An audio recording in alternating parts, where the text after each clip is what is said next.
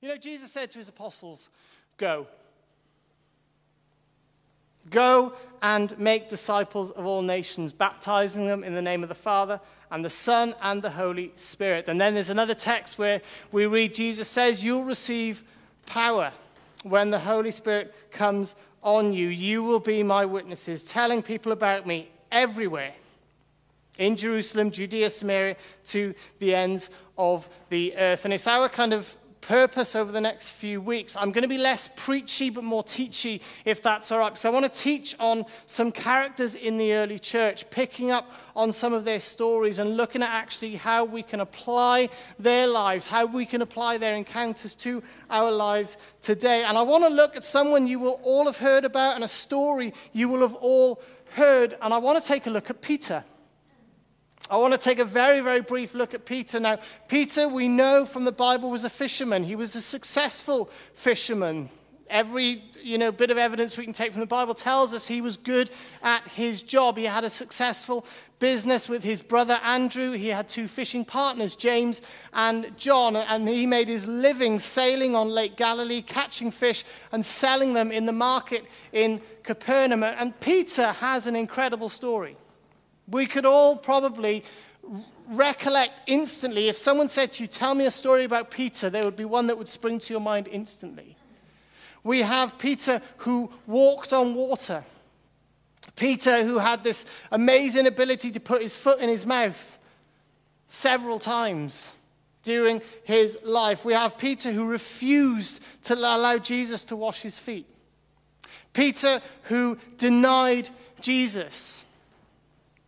Peter, who cut off the ear of a temple guard. Peter preached the first sermon on the day of Pentecost. We read in Acts 2, he preached a sermon. 3,000 people were saved in that day. Peter healed people. Peter worked miracles. He preached to crowds. Peter was arrested. He was put in prison and he was miraculously released. But I want to focus on one episode this morning and look at it in the, in the context of this command because Jesus said, Go. Go into all the earth, essentially. But if you read Acts chapter 1 to chapter 7, if you were to read that in, in, in a sitting, you'd notice one thing they don't go anywhere. Jesus said, Go. But for seven chapters of Acts, they stay. They only actually minister in Judea. And if you look carefully, they hardly leave Jerusalem. They hardly leave the city. And it's actually the persecution by Paul that scatters the church. And then Luke makes a point in Acts 1, in Acts 8, verse 1. He says, Now they were scattered. Now they went to Samaria because Jesus sent them to the ends of the earth. But that's not going to happen for a while yet because they're still very local. They're still a, a Jerusalem based church, and we'll, we'll come on to that later. But Acts 2 says it, and, and I love this because I think it's an incredible model for the church. They worshipped together at the temple each day. They met in homes for the Lord's Supper, shared their meals with great joy and generosity, all the time praising God and enjoying the goodwill of the people. That's probably one of my favorite lines in Acts that they enjoyed the goodwill of the people. And we, we, we read that they're going to the temple every day to worship. Now, notice that. Where are they going? They're going to the temple. They haven't established the idea of Sunday church yet. The 6 p.m. gospel service hasn't been invented. They haven't invented the organ. They're actually still practicing Jews. They're still going to the temple every day. And, and we'll see through Acts how they transition away from that. But what's key for us here is they go to the temple every day. Every day they go to the temple. And if you've got your Bibles, I want to pick this uh, narrative up in Acts chapter 3. Because Acts chapter 3 tells the story of just one ordinary day when they're going to the temple, like they would do every day. And it says this Acts chapter 3, verse 1 says, Peter and John went to the temple one afternoon to take part in the three o'clock prayer service. They're still practicing Jews. Jews went to the temple three times. So they're just doing what they normally would do. As they approached the temple, a man lame from birth was being carried in. Each day he was put beside the temple gate, the one called the Beautiful Gate, so he could beg from the people going into the temple. When he saw Peter and John about to enter, he asked them for some money. Now, this is a man who, was, who the Bible says he was lame from birth. Do you know we're never told his name? We're never in this narrative, we are never told his name. He is defined by his problem. And I don't know how many times we've seen this through the Bible people who are defined by their issue, people who are defined by the thing that's wrong with them, people who are defined by their ailment. And, and this isn't something who, someone who is suffering because of poor choices or because of his, his actions or his mistakes. This is someone who, from birth, is defined as lame. And he positions himself at the gate of the temple, and he's quite economically minded because this is the place where Jewish people go to pray. And we discover later in the chapter he's been doing this for 40 years. 40 years he's been doing this every day. So let's assume he started begging young. If he's been born lame, he probably started young, maybe six, maybe seven every day, 35 years, every day, begging at the temple. And I want you to notice his friends took him to the gate, but they never took him through it. He got to the gate, he got as far as the doors of the church, but he never went through them. Never went through the gate. And there are certain places he couldn't go. Uh, he, you know, if he wasn't a priest, he couldn't go into the, the Holy of Holies. I'm assuming he wasn't Jewish because he only seems to be, when you look at the way the temple was built, he only seems to be in the court of the Gentiles. But I'm not sure he even gets that far. Because I have my suspicions he's, he's not a Jew, because it's interesting when you read the text, he's not asking for healing. And we have to think if he's been doing this every day for 40 years, he would have been there when Jesus was going into the temple. He would have been there when Jesus was, was you know, doing his ministry. He would have heard the stories of the healings. He'd have heard the stories of the early church. He may even have seen what happened on the day of Pentecost. But he goes to the temple every day to beg. He doesn't ask for healing. So I think, okay, this, this, this man might not be Jewish. He's just come to ask for money. He's not asking God for help. He just wants money. Something to, you know, help him eat, something to help him survive. And, and this, was, this was his daily routine. He goes every day because he knows this is where the Jews go to pray. And, and he knows for the Jews, it is good to be seen to be generous. So if you've got a group of people and you, you know they like to be seen to be generous, you put yourself right there. Because they'll want to be seen to be giving to the poor. And this man positions himself perfectly outside the church and he says, Hey, you want to be generous to the poor? Here I am. And he positions himself in the place where there's the highest footfall, these people going in every day every day for maybe 35 years. And, and, and I say this, and I'm, I'm laboring the point a little bit because I want you to understand that it's likely the disciples have seen him before. It's, it's possible Jesus even saw him because the Bible tells us he was there every day.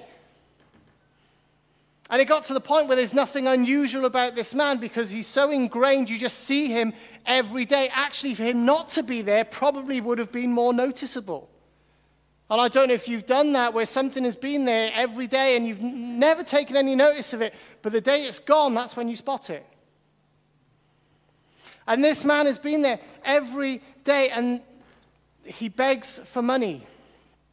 But then something interesting happens. Verse 4, Peter and John looked at him. They'd seen him every day. But today, Something sparked in, in Peter's heart, something is sparked in, in Peter's compassion that, that makes him turn to this man. This is just not normal compassion. Something significant happens to Peter, and it's a moment in his life that he needs to seize. It said that they looked at him intently. Something was about to change. Peter sensed a moment.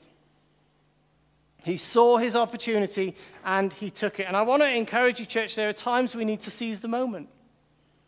There are times we need to seize that, that moment and take advantage of it and, and move in that moment. And Peter and John, I think they recognize the moment. This is a man who's been here every day for 35 years, and now is the moment. And they recognize that. And, and I want to encourage you don't miss the moments.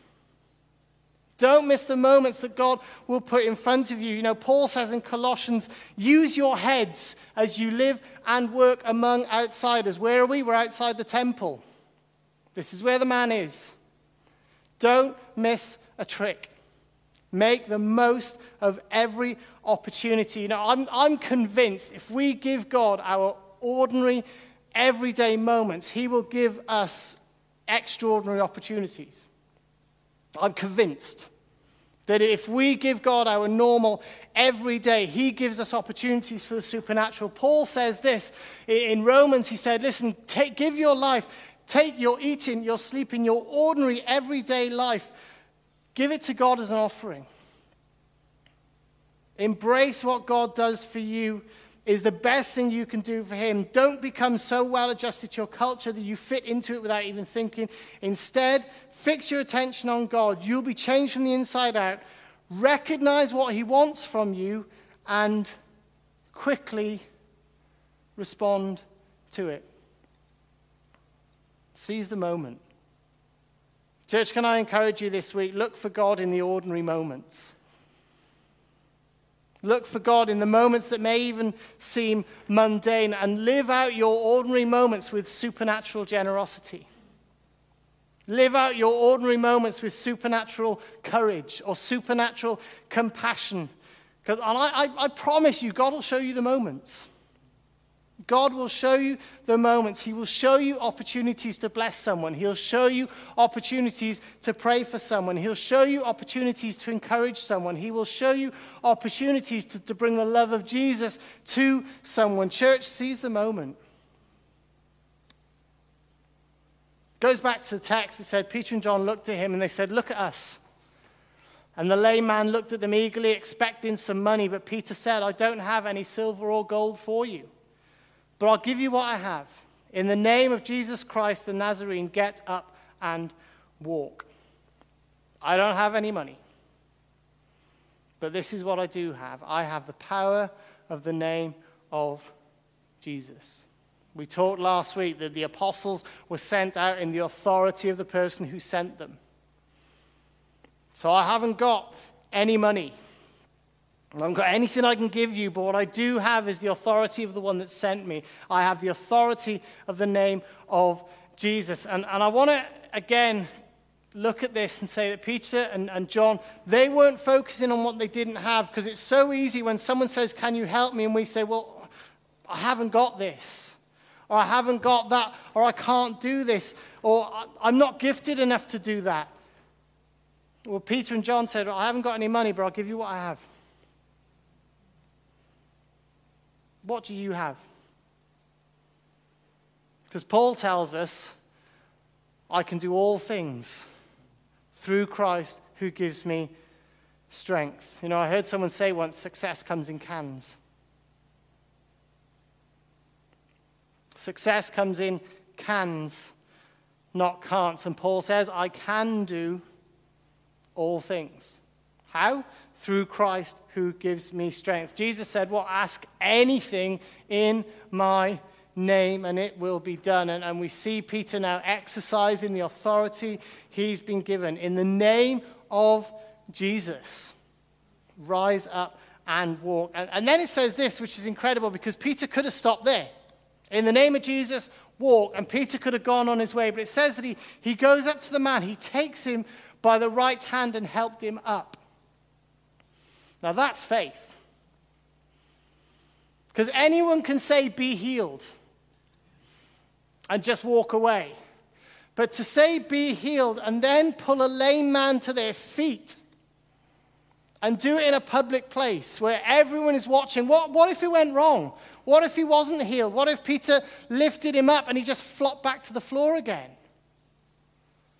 That's faith where he reaches down and picks up this lame man and brings him to his feet. Now, this was nothing to do with the faith of the man. I'm not even convinced he was Jewish. He wasn't there for God, he wasn't even there for healing. This was about Peter's faith. I'll give you what I have. And it says that as he did, the man's feet and ankles were instantly healed and strengthened. He jumped up, stood on his feet, and began to walk. Then, walking, leaping, and praising God, he went into the temple with them. Do you know this is the first miracle after Pentecost? First one, first recorded miracle. And it happened because two people doing what they did every day in the ordinary, two people decided to help someone. That's it. They decided to help someone and they believed they could. Church, can we have the faith to believe that miracles will happen? Can we believe that miracles will happen outside this door just because we decided to help someone? And that because we had the faith to believe we could. Church, we, we would, I, I want us to see the miraculous. I want us to expect the miraculous. I don't want the miraculous to be a surprise that actually we'd expect God to move in the streets. That we'd expect to see people set free. We'd expect to see the blind see. We'd expect to see the lame walk. We'd expect to see the deaf hear. Church, let's make a decision to love people around us the way Jesus did. The way Peter saw this man, spotted an opportunity that actually Peter believed, okay, we're going to have a miracle here. And he made a difference in that man's life. In his ordinary day. But he sees the moment. And he picked this man up and he said, Listen, I probably don't have what you're looking for, but I'll give you what you need. I'll give you what I have the name of Jesus. And when you look at the text, we see that, that you know, the, the miracle here is incredible because I, I don't know if you know, and, and I, I know many people have been on this journey, but do you remember watching a baby trying to walk? When it takes that first step, bump. Climbs back up again, takes another step, bump takes another step, bump, takes two steps. And, and that'll happen for, for days and days and days and days. But look at this man. He gets up. What happens? He starts walking.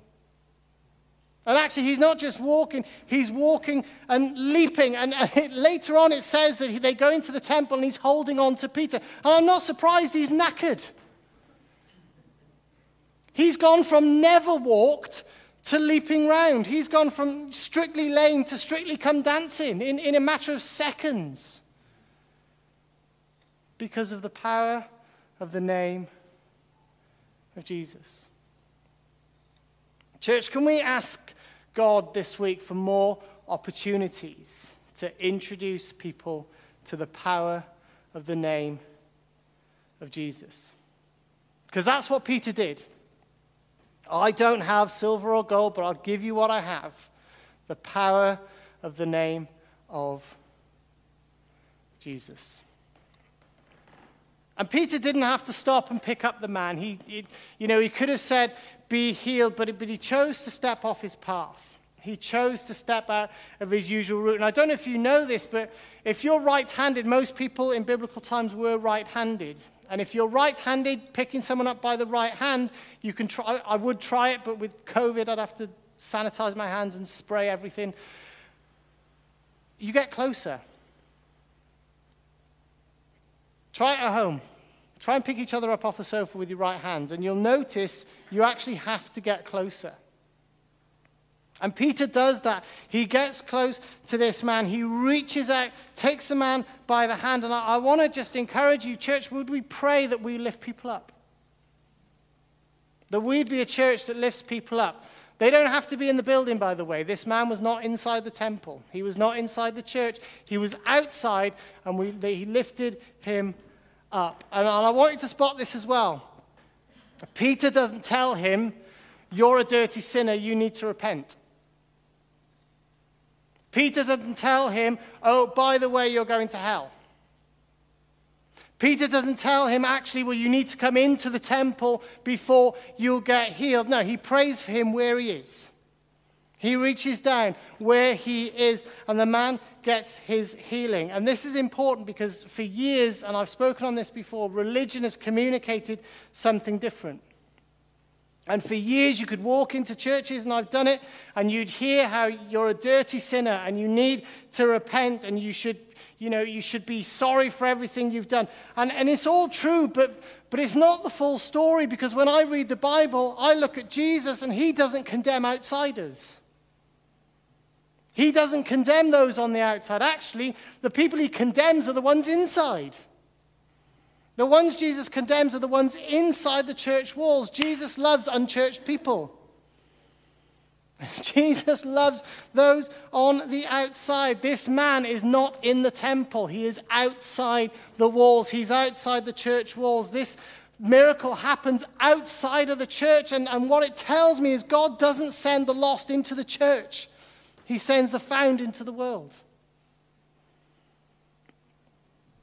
God doesn't send the lost into the church, He sends the found into the world. You read the parables of Jesus, He talks about the lost sheep, the lost coin, the lost son. Now, now two of those are where the, the seeker has to go and find that that is lost. And even with the prodigal son, the father is stood outside. He stood at the gate looking, waiting for the son to come back. But in the other two parables, the coin doesn't jump into the woman's hand. The sheep didn't find a new pen and then it was, was found. The seeker had to go and find them. I'm going to invite the, the band back up, and, and I know time is, is going, but, but I want you to notice this that after the man is healed, after the man is healed, he goes into the temple. For 40 years, he's, he's been sitting at the gate. And we could look at that physically and metaphorically. He's been sat at the gate. He's been an outsider. He hasn't been able to go in. Maybe no one took him in. Maybe no one got him that far. They, they just got him to the gate to the temple and never took him any further. But for the first time in his life, he gets to go in. And he goes in with the people who healed him. Church, I want to, to encourage you to pray for more opportunities to connect people to the house of God. That actually we wouldn't be a church that just sits and waits for people to walk in, but actually we, we go out and we find those who are lost, those who are hurting, those who need to know the God who heals, the God who provides, the God who protects, the God who revives, the God who restores, the God who rebuilds, the God who protects. And we would say, listen, I probably don't have what you're looking for, but I have what you need. I've got the name of Jesus. And if all I've got is Jesus, all I've got is more than enough. I've got the name of Jesus. It's not silver, it's not gold, but it's the name above every name. It's the name above every situation, every circumstance, every issue. Church, can we be a people who go out and make a difference, introducing them people to the power of the name of Jesus. And we lift them up and we connect them to the presence of God, that we would see people healed outside these walls, and then we bring them in. And they come in walking and leaping and praising God. Because we gave them what we had. We're going to close with a song, and, and, and I've asked the band. Um, I pulled a, a, swerve on the band this morning and just said, Can we close with the song we finished with? Because I want us to go out with these words in our heads that we are chosen. We are sons and daughters of God. And the Bible tells us when you ask your Father for good things, He will give them. When you go out this week, go knowing what you have. You have Jesus. You are chosen. You are loved. You are a child of God. Church, let's stand together. Father God, would you help us this week to go out knowing who we are? We would go out knowing who we are in you. God, we were lost. We were once outside, but you brought us in. God, would you help us to do the same? Help us to seek out the lost. God, empower us with your Holy Spirit to do the miraculous. Embolden us to speak light and love and grace and truth and mercy to everyone around us. God, help us to show love to those who need it the most. God, empower us again, fill us again, so that we can go out and make a difference in this community, that we would see hearts revived, hope restored, and lives rebuilt for your glory. And all God's people said, Amen.